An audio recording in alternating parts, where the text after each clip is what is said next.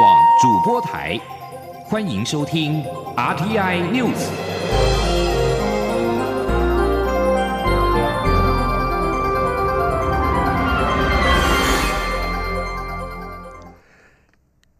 各位好，欢迎收听这节央广主播台提供给您的 RTI News，我是陈子华。台湾虽然没有获邀出席今年的世界卫生大会 （WHA），但是支持台湾参与的国际声量却是不断的涌现。外交部表示，在今年挺我的新面孔包括了秘鲁的五十一位国会议员、厄瓜多的十四位、智利八十七位、墨西哥二十八位、阿根廷十位以及哥伦比亚重量级的参议员。另外，欧洲的新面孔则有波罗的海三国将近九十位，捷克跟斯洛伐克共一百位的国会议员。另外，在世界卫生大会开幕的首日，包括了美国、德国跟英国在大会上是发言，直接或间接的力挺台湾。其中，美国卫生部长艾萨强调，台湾两千三百万人民应该得到发声的机会。他在台上发言表示，美国对台湾再次未能如二零零九年到二零一六年时以观察员身份受邀参与此次大会感到遗憾。台湾的两千三百万人民应该得到一个发声的机会，就像其他任何人一样。另外，卫福部脸书也在今天分享了世卫行动团团长、卫生福利部部长陈时中在日内瓦的侧录的谈话短片。陈时中表示，他听到世界卫生组织的重量级人士在世界卫生大会里的一再提到 “leave no one behind”，这让坐在场外的他格外感到讽刺。记者肖兆平的报道。世卫行动团团长、卫生福利部部长陈时中透过脸书说明行动团在日内瓦的相关工作成果。陈时中表示，世界卫生大会开会首日，行动团就在场外收看转播，关注会议情况。只是当他听到许多世界卫生组织重量级人员在大会里一再提到 “leave no one behind”，这让场外的陈时中觉得格外讽刺。陈时中说：“其实我那时候的心情是觉得很讽刺了。啊，大家一再提到 ‘leaving no one behind’，哦，我们就坐在场外。啊，台湾两千三百万人就坐在场外，所以心情也觉得真的是，啊，大家嘴巴讲的跟他这次的主题 ‘walk the talk’，啊，要去实践它，要去做，可大家到底真正做了多少？”虽然邀请台湾作为观察员参加 WHA 的提案不列入议程，但陈时中还是特别感谢马绍尔群岛的卫生部长在会中奋力为我仗义直言。在场外互动时，还真诚的勉励台湾，虽然输了一场战役，但不能输了整场战争。还有美国的卫生部长也在大会里替我发声。陈时中说：“那最主要讲的就是说。”哦，全球的防疫不能有缺口，那缺少了代表两千三百万人的台湾，那我们的防疫的体系啊必然被削弱。好，那我想也非常谢谢美国在大会里面啊特别提出台湾来支持我们参与整个全球卫生的防疫工作。卫福部表示，行动团与各国的双边论坛持续展开，各国都很关注医卫人才的培育问题。为此，卫福部也提及，近年台湾协助培育医疗专业人员的师资培育计划，希望台湾无私培育的医卫种子，可以改变世界每一个角落。中央广播电台记者肖照平采访报道。而第七十二届世界卫生大会在瑞士日内瓦正式的开幕，立法院长苏家全今天在脸书上贴文表示，遗憾因为中国的打压，台湾仍未能参与。所幸近年来有许多的国家关注到台湾的处境，更感谢许多盟友为台湾发声。苏家全并且强调，希望世界能够看见，台湾就算面对中国巨大的威胁跟压力，也不会轻易的屈服。美中贸易冲突持续，影响层面有扩大的趋势。我政府各部会是紧盯情势发展，并且演练了配套措施。外交部在今天表示，该部也扮演一定的角色，已经将国安会议的相关指示通知外管，要求驻外管处搜集资讯，积极做好应措施准备工作。记者王兆坤的报道：美国打算调高中国产品进口关税，中国也祭出强硬反制措施。我外交部表示。蔡英文总统日前召开国安会议，研商因应美中贸易冲突，并通过因应美中及全球贸易新情势行动纲领。外交部已将相关指示通知外管，要求驻外管处搜集相关资讯。外交部指出，除上述工作外，驻外管处还会积极了解台商在海外投资的产业链布局是否影响台湾产品竞争力等问题，并建议台商适时分散风险。外交部发言人李宪章说：“政府一直鼓励台商回流到回到台湾来参与投资啊，那目前为止也已经有相当好的成效。我们希望，当然政府部门会一起努力加强这方面，鼓励台商回来。那也会在其他的面向哦，来进行这个有助于建构台湾更好的投资环境这样的一个一个方向来努力。”外交部强调，各部会不会松懈，都很注意美中贸易议题的后续发展。并严拟配套措施，做出最好的应应，而外交部在其中也扮演一定角色，并持续强化相关工作力道。中央广播电台记者王兆坤台北采访报道。行政院长苏贞苏贞昌在今天率领相关的部会首长跟工商协进会理事长林柏峰等三十二位的业界代表座谈。针对企业反映印花税跟营业税双重课税的问题，苏奎也指示了财政部检讨是否确有不合时宜之处，在财政确有余余以及坚守财政纪律的情况之下，朝取消的方向来演绎。而至于印花税，因为是属于地方税，如果要取消的话，要一并思考补足地方的财源。苏贞昌也要求财政部在一个月之内提出最的方式，并且和立法院以及地方政府妥为的沟通。另外，针对苏贞昌鼓励参选总统的郭台铭多投资台湾，郭台铭在今天表示，他是纯拼经济的行动派，而苏贞昌则是有点政治口水的行动派。对此，苏贞昌解释说，他是鼓励郭台铭多投资台湾，并不是骂郭台铭。苏贞昌也表示，郭台铭是选举的新手，可能是幕僚提议，但是用骂的并不好。记者王维婷的报道。红海董事长郭台铭近来与行政院长苏贞昌隔空互杠。郭台铭日前批评台湾投资有稀缺，苏贞昌则要郭台铭多投资台湾。郭台铭二十一号表示，他已经在做了。郭台铭说，他比苏贞昌更行动派，他是纯拼经济的行动派，而苏贞昌则是有点政治口水的行动派。对此，苏贞昌在桃园视察洋香瓜栽笋受访时表示，他是出于鼓励，才希望郭台铭多投资台湾，这样才会赢得更多人的肯定。苏贞昌说：“那我特别表示啊，有媒体说啊，我骂郭台铭，其实我一点都没有，我是特别鼓励，因为我认识他，他确实在商场上被誉为商场的成吉思汗，很有行动力，我鼓励他啊，多加油。”多投资台湾，因为他比任何人都有钱有资源可以投资台湾。他因为要参选是第一次，比较啊是新手啊。现在我看他都不晓得是不是幕僚给他提供，用骂的其实并不好。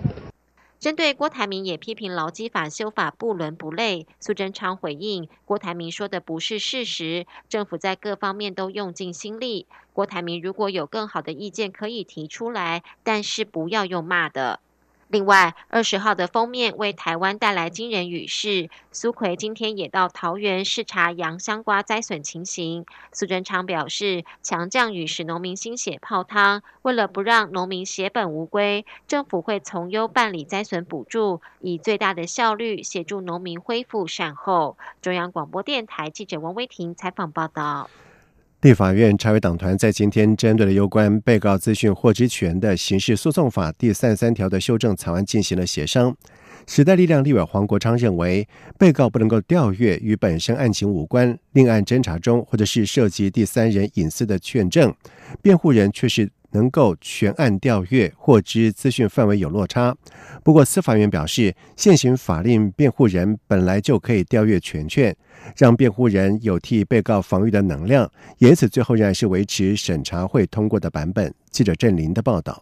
立法院司法法制委员会日前初审通过刑事诉讼法第三十三条修正草案，被告不论有无辩护人都有阅卷权，进一步保障被告诉讼权益。立法院朝野党团二十一号针对本案召开协商，时代力量立委黄国昌表示，审查会版本中被告不能获取与自己案情无关的卷证，但辩护人却没有排除，导致被告能获知的资讯比辩护人还少，并不合理。啊，被告本人第二项弹数有排除。条款涉及到另案侦查，涉及到第三人的秘密隐私啊，被告不行。好，辩护人的范围比被告大，辩护人去知道了被告不知道的事情，那些资讯在法庭活动能不能用？如果不能用，那为什么要让辩护人知道？啊，如果可以用，那被告为什么没有权利知道？司法院秘书长吕太郎则解释，因为被告对案件有直接利害关系，因此必须做出限制。而辩护人在现行规定本来就没有限制，让他有足够资讯为被告辩护。那为什么在律师里面没有？就刚，但这个律师第一条，这这个条已经很久了。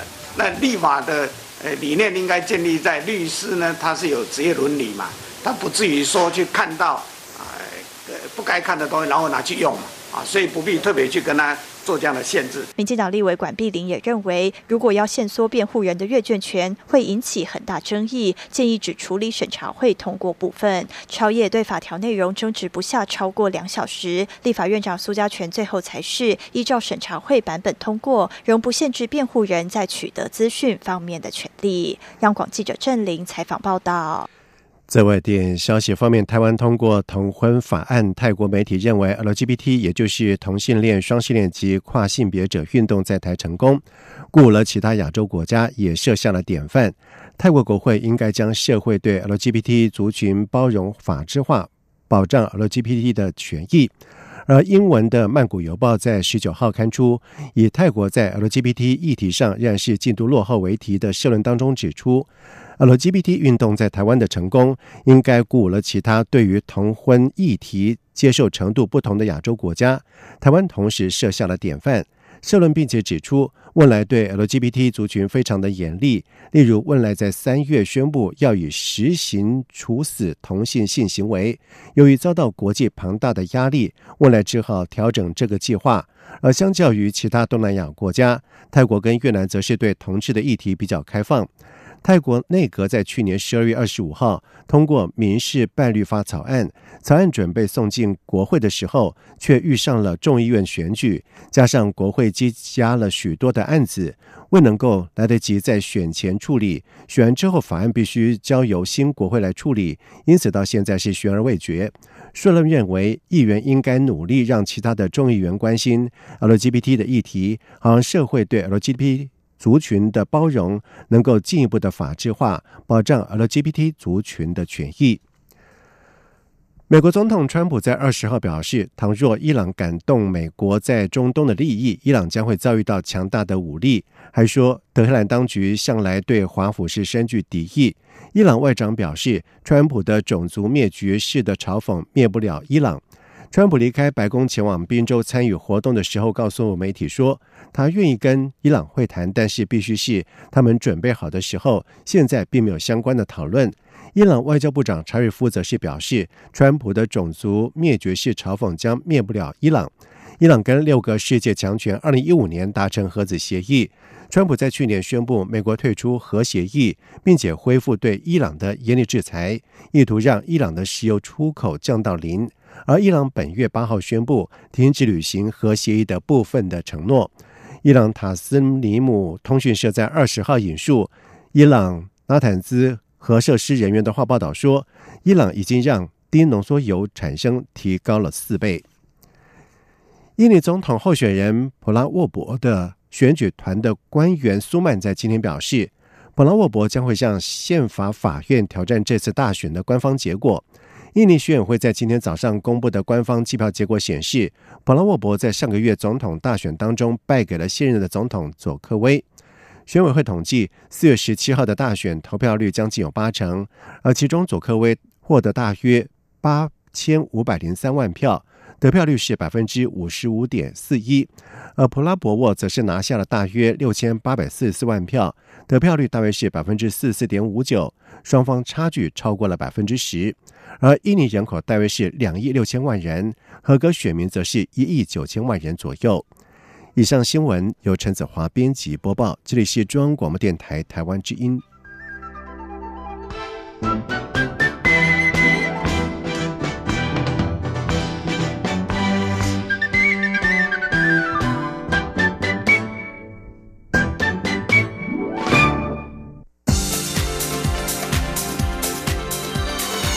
这里是中央广播电台台湾之音，欢迎继续收听新闻。现在时间是下午晚上的七点十五分，欢迎继续收听新闻。民进党总统初选的时程跟民调执行等细节是迟迟没有定案。在明天中指会是不是会强势通过新的初选规则，是备受各方的关注。而对此投入初选的行政院前院长赖清德在今天表示，有人提醒他，目前蔡英文总统掌握了中指会，可能会修改初选的办法。他认为切切以为不可。赖清德说，任何人要赢得，一定要赢得干净。如果失去民主精神，又破坏了公平制度，恐怕不利于明年的大选。同时，赖清德也表示，曾经传言蔡英文总统在三月间在台南询问过他是否要参选，他承诺不选，这不是事实，外传的都是谎话。蔡阵营攻击他的诚意跟偷袭没有必要，也不是事实。而对此，蔡英文总统在下午接受广播专访的时候表示，三月十六号立委补选前一周，有见到赖清德一起吃晚餐。他问赖清德将来要做什么，又跟赖清德沟通。讲说，亲德这一局我们两个最关键。如果你要做什么，我们要先好好谈一下。而赖清德回答表示，三一六之后再说。对此，总统认为这是各自解读的空间，没有所谓的说谎的问题。这样讲有一点太重了。而对于初选的规则，蔡总统也强调，绝对没有蔡英文改变机制这件事情。而民进党总统初选时程是卡关许久，针对手机民调占比。对比式民调等等执行细节也是迟迟没有定案。那么在明天的中执会恐怕会成为蔡赖阵营的最终的攻防战场。而民进党组织部主任李庆峰也在今天表示说，中指会是最高的决策机构，明天的中指会一定会讨论初选的选务日程。但是初选日程能不能够定案，以及是否会修正民调办法等等，都是属于中指会的职权。相信中指会会参考。之后做出决定。记者刘玉秋的报道。民进党总统初选进入延长赛后，纷扰不断。蔡赖双方阵营经过三次事务性协调会议，仅对政见发表会达成共识，但对于那手机民调占比，要不要纳入台北市长柯文哲进行三方对比民调等执行细节，旗舰甚大。若二十二号的中执会前仍旧没有共识，则以幕僚单位五月一号向中常会所提的报告案，也就是五月底完成初选民调，六月五号公告提名人。选提交中执会讨论，总统初选日程将进入决战阶段。外界预料，因竞选连任的蔡英文总统因系中执委占多数，中执会通过于五月底前完成民调的几率不高。另外，因系中执委是否会强势主导通过新的初选规则，纳入高占比的手机民调与三方对比等，也成为总统初选延长赛未来发展的关键。民进党组织部主任李庆峰二十一号受访时表示，二十二号的中执会在进入讨论事项前，通常会有党部报告，党部会就目前初选协调状况进行摘要说明，随后可能就会进入初选选务日程的讨论。李庆峰也说，中执会本来就有权利修改选务日程，但若要纳入手机民调、三方对比等，则应涉及民调规则等修正，这也属于中执会职权范围。不过，中执会上会如何讨论、做出何种决议，幕僚单位没有预设立场。至于二十二号的中执会能否就初选日程做出最后定论，李庆峰说，中执会是最高决策机构。二十二号的中执会一定会就二零二零总统初选日程进行讨论，也有这个责任。他相信中执委们会综合考量后做出决定。中广电台记者刘秋采访报道。而，至于在国民党方面，根据媒体的民调显示，高雄市长韩国瑜的支持度下滑，而红海董事长郭台铭的支持度则是上升。对此，韩国瑜在今天表示，他一向将民调当作是参考，对他来说，目前以专心高雄市政为主。而郭台铭则是表示，只要国民党赢，他愿意和韩国瑜在中央跟地方一起分工合作。他也相信自己能够争取到民众的支持。记者王维婷的报道。媒体民调显示，高雄市长韩国瑜的支持度下滑，红海董事长郭台铭在蓝营内部的民调呈现上升趋势，而台北市长柯文哲的声势则上扬。有报道指出，若韩国瑜表现不佳，支持者可能会分别流向柯文哲和郭台铭。韩国瑜二十一号受访时，对于网络声量下滑表示没有关系，并说目前以专心高雄市政为主。韩国瑜表示，民调随时都会变化，他都当作参考。没关系啊，我们的声量跌也好，高也好，这个都是一个很自然的表这个表述。然后网民自己喜爱就多点，网民不喜爱就少点，这个没有问题的。那我现在专心一心一意就是在高雄的市政。对于自己的支持度上升，郭台铭说，如果不能体察民意，就会随时被选民抛弃。他现在请走基层，希望能够了解民众的心声。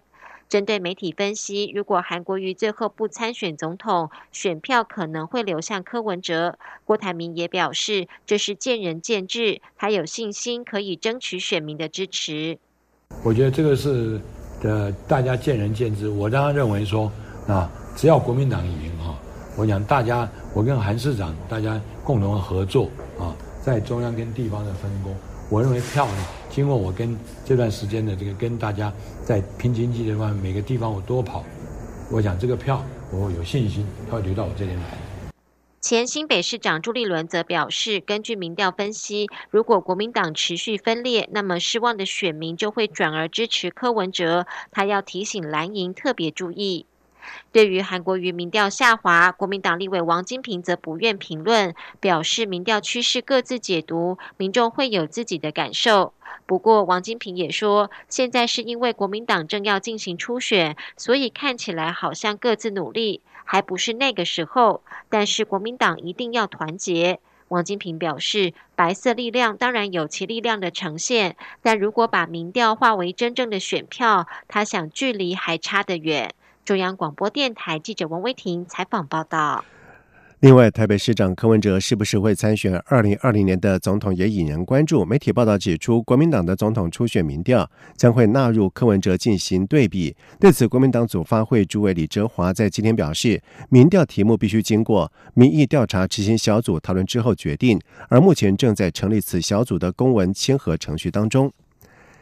机关署在今天说明了国际麻疹的疫情状况。机关署疫情中心副主任郭宏伟表示，由于缅甸麻疹疫情是持续的升温，也有感染的风险。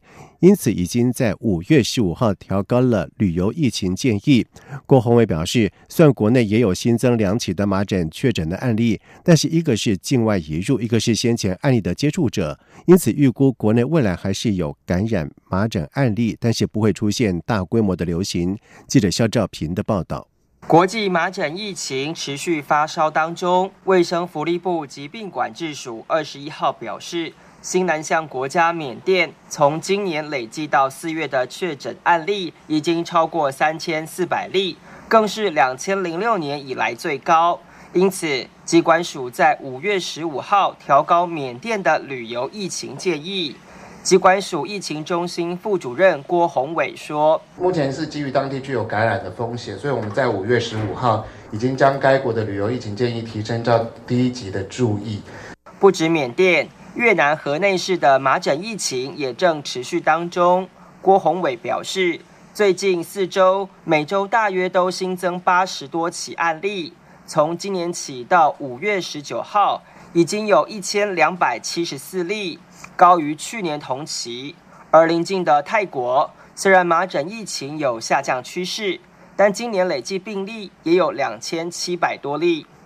而美国、日本也有麻疹疫情。郭宏伟表示，日本今年至今共有四百八十六例，近期主要以东京都最多，而美国麻疹病例则集中在纽约布鲁克林区，今年累计的确诊案例更是一九九四年以来最高。他说：“那在呃，另外是美国的疫情，目前呃，这个麻疹的疫情还是在持续。今年目前一共有二十四个州有八百八十例的病例，是一九九四年以来的最高。那目前的病例主要是集中在纽约市的布鲁克林区。对比国际麻疹疫情，台湾麻疹疫情虽然有新增两起个案，累计案例来到九十四例，但这两起个案，一个是先前的接触者。”另一个是从泰国境外移入病例，机关署认为，由于邻近国家还有麻疹疫情，国内也有新增案例，研判未来还是会有新增个案，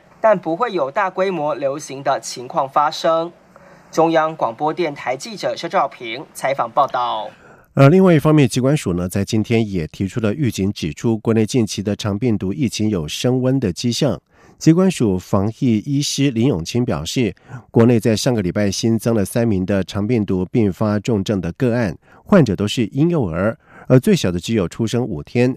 机关署表示，由于成人感染长病毒不见得会有明显的症状，很可能疏于防范就会传染给小朋友，因此提醒成人还是要做好清洁的工作。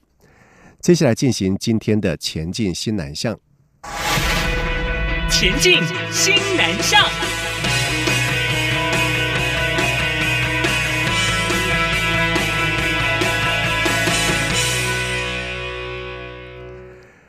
来自越南的辅仁大学资讯管理学系的学生陈志聪，从大一到现在已经是连续七个学期获得了系上书卷奖的第一名，跟同学制作的毕业专题也在全国赛当中拿下了第一名。优异的表现学习让他在今年台湾奖学金毕业生欢送会上是获颁了杰出表现奖。陈志聪表示，他在台湾最喜欢参与众家业者所举办的几点活动，好康很多，可以省很多钱。记者陈国维的报道。越南籍学生陈志聪四年前申请到教育部台湾奖学金来台就读辅仁大学资讯管理学系。陈志聪表示，高中时有老师告诉他，只要肯努力，就有机会拿到奖学金来台留学。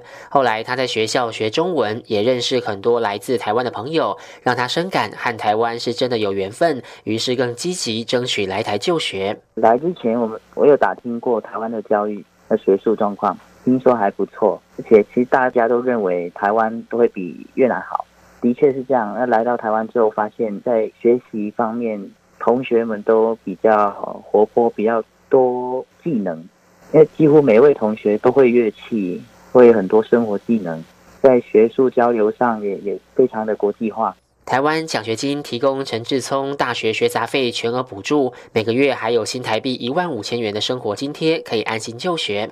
陈志聪提到，虽然在台湾生活无余，但能省则省。他很喜欢台湾连锁超市及饮料店等业者举办的几点活动，可以让他后续的消费更省钱。他笑说，带很多人一起去买几点的效果更好。基本上我们钱不多。那有这种好汤，当然是会特别喜欢，特别去提点。陈志聪说：“台湾的大众运输系统比越南方便太多，可是路上的汽车量还是很多。他觉得台湾民众可以更善加利用。他也发现台湾的行动支付发达，各种电商蓬勃，启发他更多在资管专业上的思考。”陈志聪每学期都拿到系上书卷奖第一名，同时争取担任系上和教授的助理，协助相关研究，精进专业能力。他的学习动力令台湾的同学相当钦佩。陈志聪现在也录取台。台湾大学资管系硕士班将继续在台深造，未来期望能成为一名具跨国工作能力的系统分析师。中央广播电台记者陈国伟台北采访报道。印度台湾形象展在日前落幕三天的展期，参观了人次达到有两万的新高纪录，而其中纸吸管提升饮品口感的金奇瓶等饮品相关产品是受到了瞩目，后续商机可期。外贸协会表示，在今年首次设置的珍珠奶茶馆试喝活动是深受当地民众的欢迎，认为珍珠口感新奇，还有参观者是每天都来试饮。